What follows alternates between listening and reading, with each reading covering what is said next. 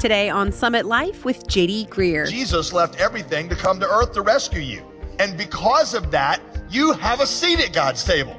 How could somebody who recognizes that they're present at God's party entirely because of a gift of grace that cost him everything and cost us nothing, how could they continue to pursue a life of self interest and selfishness? It is utterly inconceivable.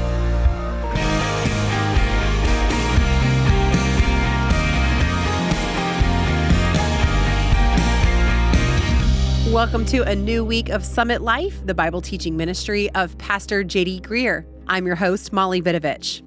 Now, it may seem far fetched to some of us, but have you ever been outside a VIP event, like an awards show or a political event, and wondered how those people get an invitation? well, today on Summit Life, Pastor JD dives back into our teaching series in the Gospel of Luke to share with us God's idea of an A list event. As he teaches from a message called Who's at Your Party, he reveals more about God's kingdom perspective and what the invitation list really looks like. No need to check the mail, your invite is right here. So grab your Bible and let's join Pastor JD in the book of Luke. You got your Bible, I want you to open it to Luke chapter 14. Let me just remind you of the context uh, in case uh, you weren't here, uh, or just to bring everybody up to speed. Jesus is at a party. Um, and while he's at this party, he uses that opportunity to teach everybody that is present at the party that the kingdom of God is like a party. Well, while Jesus is at this party, he looks around at the party and he notices a couple of things. The first thing that he notices is how everybody is angling to choose the best places to sit at the party. The, the seats of honor, the places that are closest to the, the important people or the one that's closest to the host. And Jesus said, you know, when you guys come to a party, don't take the high place. Because then if the host sees you in the high place and doesn't think you belong there and sends you back to the low place, well, that's going to be pretty embarrassing. Well, on the other hand, Jesus said, if you choose the low place to sit in a place that's not a place of honor, and then he calls you up to the place of honor, he said that's honoring. And he said that's how you ought to live. Now, I told you at first that just sounds like good social advice. And I don't want to ignore that because for many of you, that is social advice that you need to hear. But it's not just good social advice. It's also the path of salvation. Because the truth is that none of us deserve the high place at God's table. We don't even deserve to be at the table. But the gospel is that Jesus, who did deserve the high place, took the low place for us. He took our place on the cross, suffering the penalty for our sin. He took the low place, taking the role of the outcast. And because he did that, he offers us his place at God's table in exchange. But you see, in order to get that, you have to acknowledge that you deserve the low place. You have to go to the low place and say, this is where I deserve to be. And you have to receive God's offer as a gift, as a gift. Say the word gift. Gift. Say it again like you, like, like you heard what I said. Say gift. Gift. Gift. Gift is something that most people don't get about Christianity because there is something instinctive in us that feels like that we have to earn our acceptance. It's like the way of life. We are constantly trying to demonstrate to ourselves and to others that we're worthy of acceptance. We're always trying to show them that there's something about us that makes us distinctive, something that sets us above others, something that makes us worthy. We're successful. We're talented. We're good parents. We're good people. If you're rich, you feel like the fact that you've made a lot of money shows that you are a worthy person and worthy to be accepted. If you're not rich, you look down on rich people. You're like, well, they're a bunch of snobs. They're stingy. I may not be rich, but I'm a good person. I'm a good mom or dad. I've explained before that it's, it's like life for us is one big survivor episode where we're always trying to convince everybody else that we're not the ones that ought to be thrown off the island. And then we end up approaching a God that way, God that way too like God is going to accept us at his table based on our worthiness to be there. But God's acceptance is only given as a gift and it has to be received that way by grace. The truth is that all of us are so guilty in our sin. We are the lame, the blind, the poor, and the crippled before God that none of us could ever earn a place before God. So God has to give it to us as grace. Jesus says that if you choose the posture of trying to earn your place before God, you'll be rejected. But if you acknowledge that you deserve to be rejected, but that Jesus was rejected for you, then you will be received up into the high place. You see, in Christianity, and this is the part everybody stumbles over, in Christianity, the way up is the way down. It doesn't work that way anywhere else in our world. But with God, the way up is the way down. If you exalt yourself before God, you will be rejected. But if you, like First Peter says, humble yourself under the mighty hand of God, he will exalt you. Second thing that Jesus noticed at the party was he noticed at the party that the Pharisee throwing this party had invited all of his rich friends to be at the party. Now, Jesus was not himself rich, but he was pretty well known. Uh, he did some really cool party tricks, which made him a popular guy to have there. So this rich guy had invited all his rich friends and Jesus, and that's where you begin in chapter 14, verse 12. When Jesus saw that, he said to the one who invited him, when you give a dinner or a banquet, do not invite your friends or your brothers or your relatives or your rich neighbors, lest they also invite you in return and you be repaid. But when you give a feast, you should invite the poor. You should invite the crippled, the lame, and the blind, and then you will be blessed because they cannot repay you. For you will be repaid at the resurrection of the just. By the way, Jesus showed absolutely no evidence of caring whether he ever was invited back to a party at somebody's house twice. In fact, there's no evidence in the Bible he ever did get invited to a party twice because the man was not afraid to speak his mind, okay? Uh, he just called it like he saw it. When you have a party, don't invite people who can pay you back. Invite people who can't pay you back. Then you'll be blessed and you'll have reward in heaven. Now, a few observations. First of all, what Jesus was instructing here was economic suicide. Because in those days, a party was your primary business forum. That is where rich people got to know each other. And what would happen is when you invited your rich friends to your party, they would in turn invite you to their party. So when you invited them to your party, you had a self-interest because you knew they would turn around and invite you back. To invite the poor, the crippled, the lame, and the blind meant that you were inviting people who could never pay you back. People who could not reciprocate. This is how we live still, is it not? I mean, I know we're removed from this context, but isn't this still the way of life? Most of us, generally speaking, invest in people who can benefit us. It's not like we're trying to take from others or to steal from them, but generally speaking, we make decisions we form relationships. We pursue life in a way that benefits us in return. Jesus says you should not live that way for a few reasons. Number one, you do not want to live by the law of reciprocity. You do not want to live by the law of reciprocity before God. When it comes to God's party, what did you deserve? You deserve to be rejected. Why were you accepted at God's table? because Jesus left everything to come to earth to rescue you. He turned his back on his interest and gave them up for you. And because of that, you have a seat at God's table. What Jesus is doing in this parable is attacking the entire idea of reciprocity, which so undergirds how we think and how we operate. Again, this is how most of us live. Most of us feel like we get what we deserve and we give others what they deserve. I mean, Veronica and I live that way, my wife and I. When somebody invites us out for dinner, what is the first thing that you think after they've invited you out for dinner and paid for you? You're like, well, we got to invite them out for dinner now and pay for them. When somebody invites you or somebody gives you a gift, the first thing you think is, well, I got to get them a gift because I've got to pay them back. But you can't do that with God. The most fundamental tenet of the gospel is that you and I owed a debt we could never pay.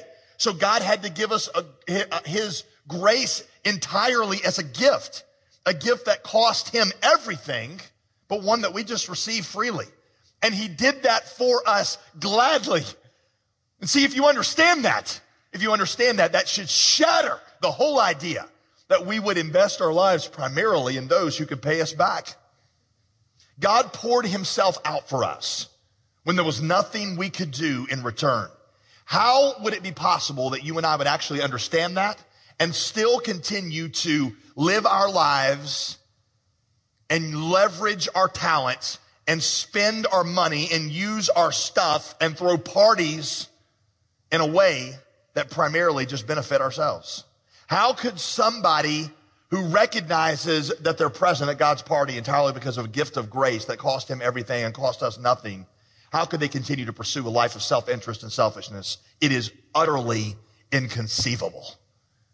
Jesus told one parable that I think kind of encapsulates that. It really is one of my favorite all time parables. I, I, know I reference it a lot, but it's not like I'm telling the same story twice. This is Jesus' story. All right. And so you need to hear it more than once. It's the story of the man that was forgiven of 10,000 talents. Now, nobody knows exactly how much a talent is, but we think it's about $75. All right, so you take 10,000 talents, you're looking at, you know, almost just a little bit less than, than, than a million dollars. That's how much this one guy owes another. Some of you guys got credit card debt, and you got a credit card debt of a million dollars. All right, so you, you get this massive credit card debt. This guy, in those days, you know, you couldn't declare bankruptcy. They hadn't invented that yet. If you owed somebody else money and you couldn't pay back, you went to something they called debtor's prison, which was basically enslaved labor that you did for somebody until you paid off your debt. And when you died, if you hadn't paid off your debt, then your kids would become their slaves. And then if they hadn't paid it off by the time they died, then their kids. This is how whole generations of families got enslaved to another an, another family. It's, it's indentured servanthood. Um, well, this guy who owes this other guy money, the day comes for it to um, to be paid, and he doesn't have it. He he goes in front of this guy and he he says he says, "Sir, I don't have your money." And this guy, you know, says, well, what do you mean you don't have my money? This is the day that it's due. The guy says, please, sir, one more month, one more month, give me one more month, and I promise you, I will get you every single penny that I owe you. Now, you know, this guy's looking at him saying, no, you know, that's not how the, the money system works. You can't pay me. You're going to jail, right? And you're going to become my slave. All of a sudden, this guy drops to his knees and he begins to plead and begins to say, no, sir, please don't, don't make me a slave. Don't make my children slaves. My family, don't, I don't want to see my kids grow up as slaves. All of a sudden, this man looking at this other man, he feels something in his gut that Jesus called splagma. Splagma. We translate it as compassion, but I think splagma is a much better word because it means coming from the gut. Can you, can you feel it when you say it? Splagma, right? Splag, he felt splagma, which meant from his gut, this feeling came up of tenderness and compassion. Maybe he thought about his kids. Uh, who knows? But his lip begins to quiver and he gets a tear in his eye. And he looks at this man and says the absolutely unexpected. He says, he says, I'll tell you what, you owe me a dime. Every single penny you owe me, gone. I've paid it back. I have cleansed your debt entirely. Now nobody can believe this, right? I mean, everybody in the courtroom that's watching this, no, I mean, because you don't become a moneylender by being a softy. Right? That's why they don't call them, you know, loan puppies or loan bunnies. What do you call them? Loan sharks. That's right. And if you don't pay, then they send some guy named Bruno with a stick to break your kneecaps. Um, that's how you become a loan shark. Uh, so everybody's like, what is going on? And, and this guy's forgiven and, and, and, he stands up and for the first time in his life, he feels as light as air. I mean, he, he, his first time in his life, he doesn't owe any money and he feels like he could fly. And so he walks outside and he's just as light as air and he's walking across the street thinking about this money that he's been forgiven of. And Across the street comes a buddy of his who owes him $3 that he borrowed from him the week before for dinner. He says, Give me my $3. Guy says, Well, man, I don't have your $3. It's been a really rough week. Pr- next week I'll get it to you. No, you give me my $3 now. Guy says, Well, I don't have it. He says, Well, then you're going to prison. And he goes over and he grabs his neck and drags him and throws him into prison for $3. As Jesus is telling this story, you can hear the whole audience going, Are you kidding me? Nobody who had ever been forgiven of $750,000 would throw somebody else in prison for $3. And Jesus' point was exactly.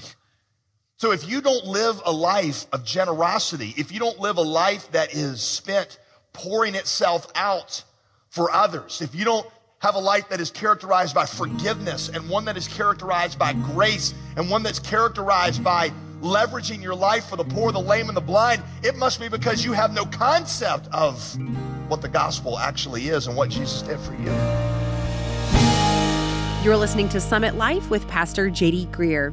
As we work our way through our teaching series in the Gospel of Luke called Kingdom Come, I wanted to let you know about our exclusive new resource written by Pastor JD that we designed to coincide with this series. With your gift of $35 or more to this ministry, we'll send you Kingdom Come 20 devotions from Luke.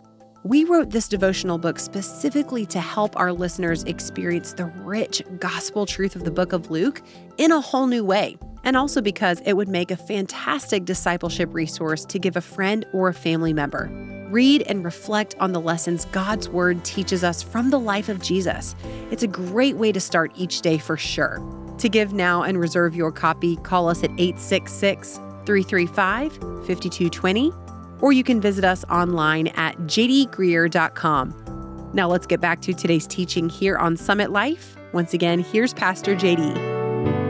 The first reason Jesus said it, you don't want to, do this is you don't want to live by the law of reciprocity. Second reason, Jesus says we should invite the people to our parties who can't pay us back is that he gives you reward in heaven. Do you see this verse 14?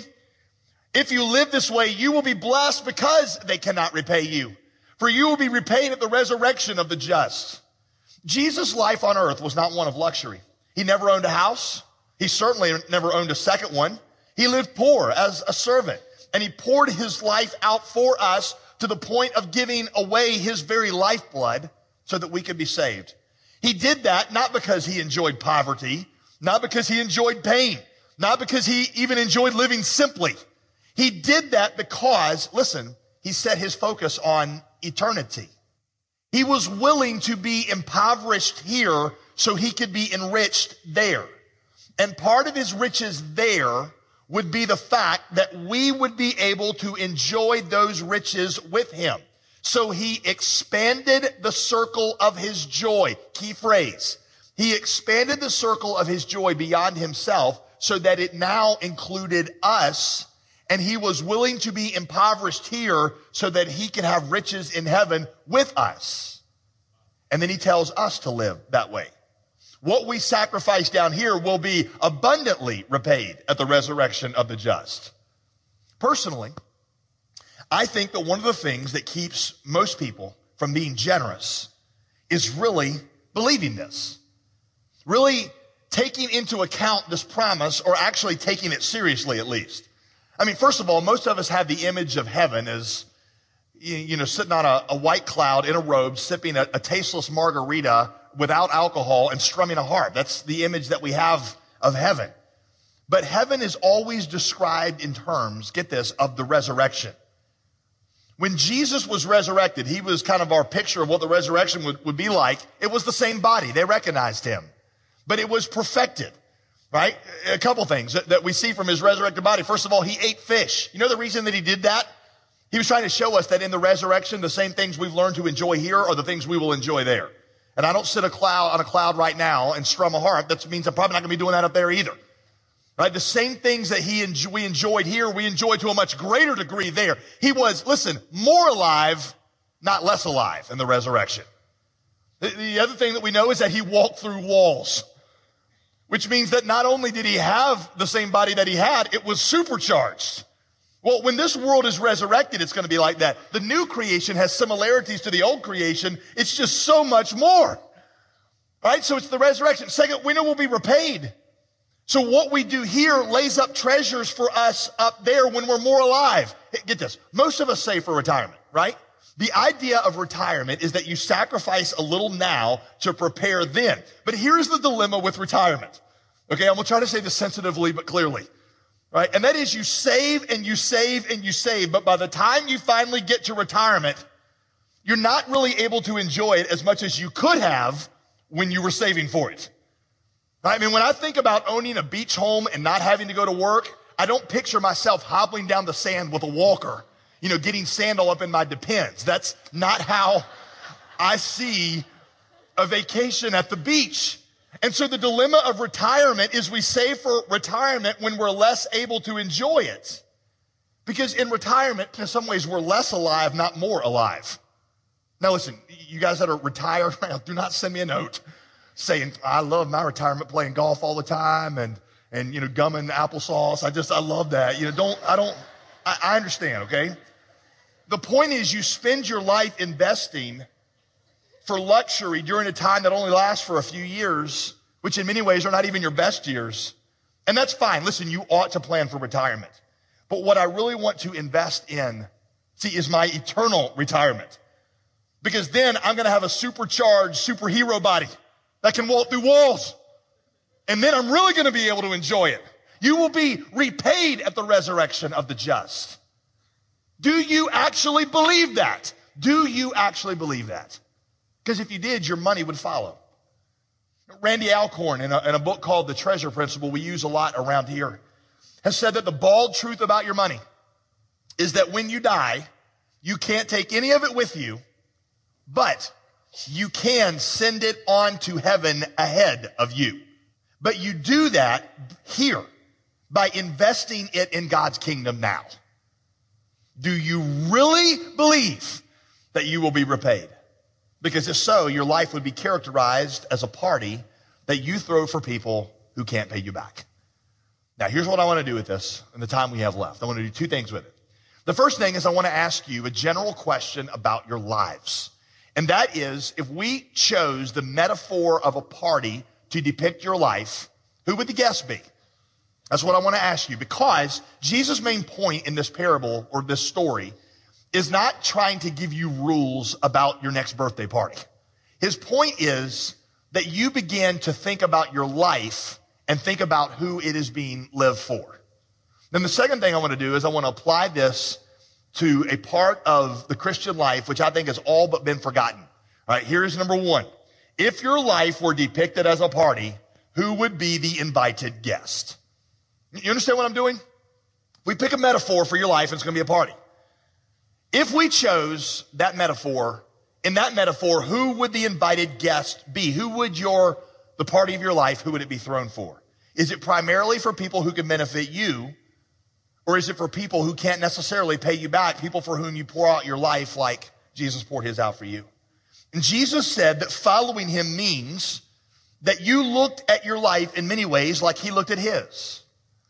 You see, the truth is that we still live in a world where there are 6,500 what we call unreached people groups. An unreached people group is a group of 10,000 people or more that are united by a common language who have no viable witness to the gospel in their culture.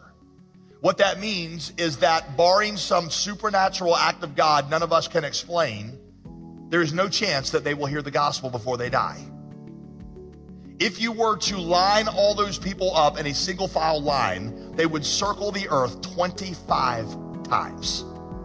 Can you imagine seeing a line of people as long as the circumference of the earth, 25 people wide, trampling hopelessly toward hell? If that is true, then what does that mean about how you ought to be thinking about your life? God has a plan to make your life count for eternity. It's time to put your yes on the table and let God put it on the map. You're listening to Summit Life, the Bible teaching ministry of Pastor JD Greear. I hope you've been enjoying this teaching series in the Gospel of Luke called Kingdom Come. A little while ago, I sat down with Pastor JD to hear a little more about what this series is all about. So, in this series, Kingdom Come, we're, we're basically just walking through the Gospel of Luke, which is a gospel that in many ways is written for skeptics. Uh, he has in his mind, he has Greek and Roman scholars that he is wanting to, to give the eyewitness evidence of, of who Jesus was and what he taught. And so the Gospel of Luke explains how, how the power of God, the, the, the kingdom that God was wanting to bring, it begins in the restoration of a relationship with the Father, and then you experiencing the power of the Holy Spirit bringing healing into your relationships and your community and situations of injustice all around you. Um, to go along with this series, we have a, a, a small book called Kingdom Come that has 20 devotions that'll take you deeper into the into the Gospel of Luke, not only to get more out of the of the book of Luke, but also also how to better apply it to your life and your situation. And we'd love for you to reserve your copy right now. Just go to jdgreear.com and you can reserve your copy today. We'd love to send you a copy of Kingdom Come 20 devotions from Luke today with your gift of $35 or more to this ministry. This set of devotionals is a great way to dive even deeper into Luke's account of Jesus' life and ministry. And yes, it's a great tool to give to someone you're discipling or sharing the gospel with. To donate, just give us a call at 866 335 5220. That's 866 335 5220. Or you can always give online anytime at jdgreear.com. I'm Molly Vidovich. Be sure to listen tomorrow to hear more about the invitation to God's coming kingdom. That's Tuesday on Summit Life with JD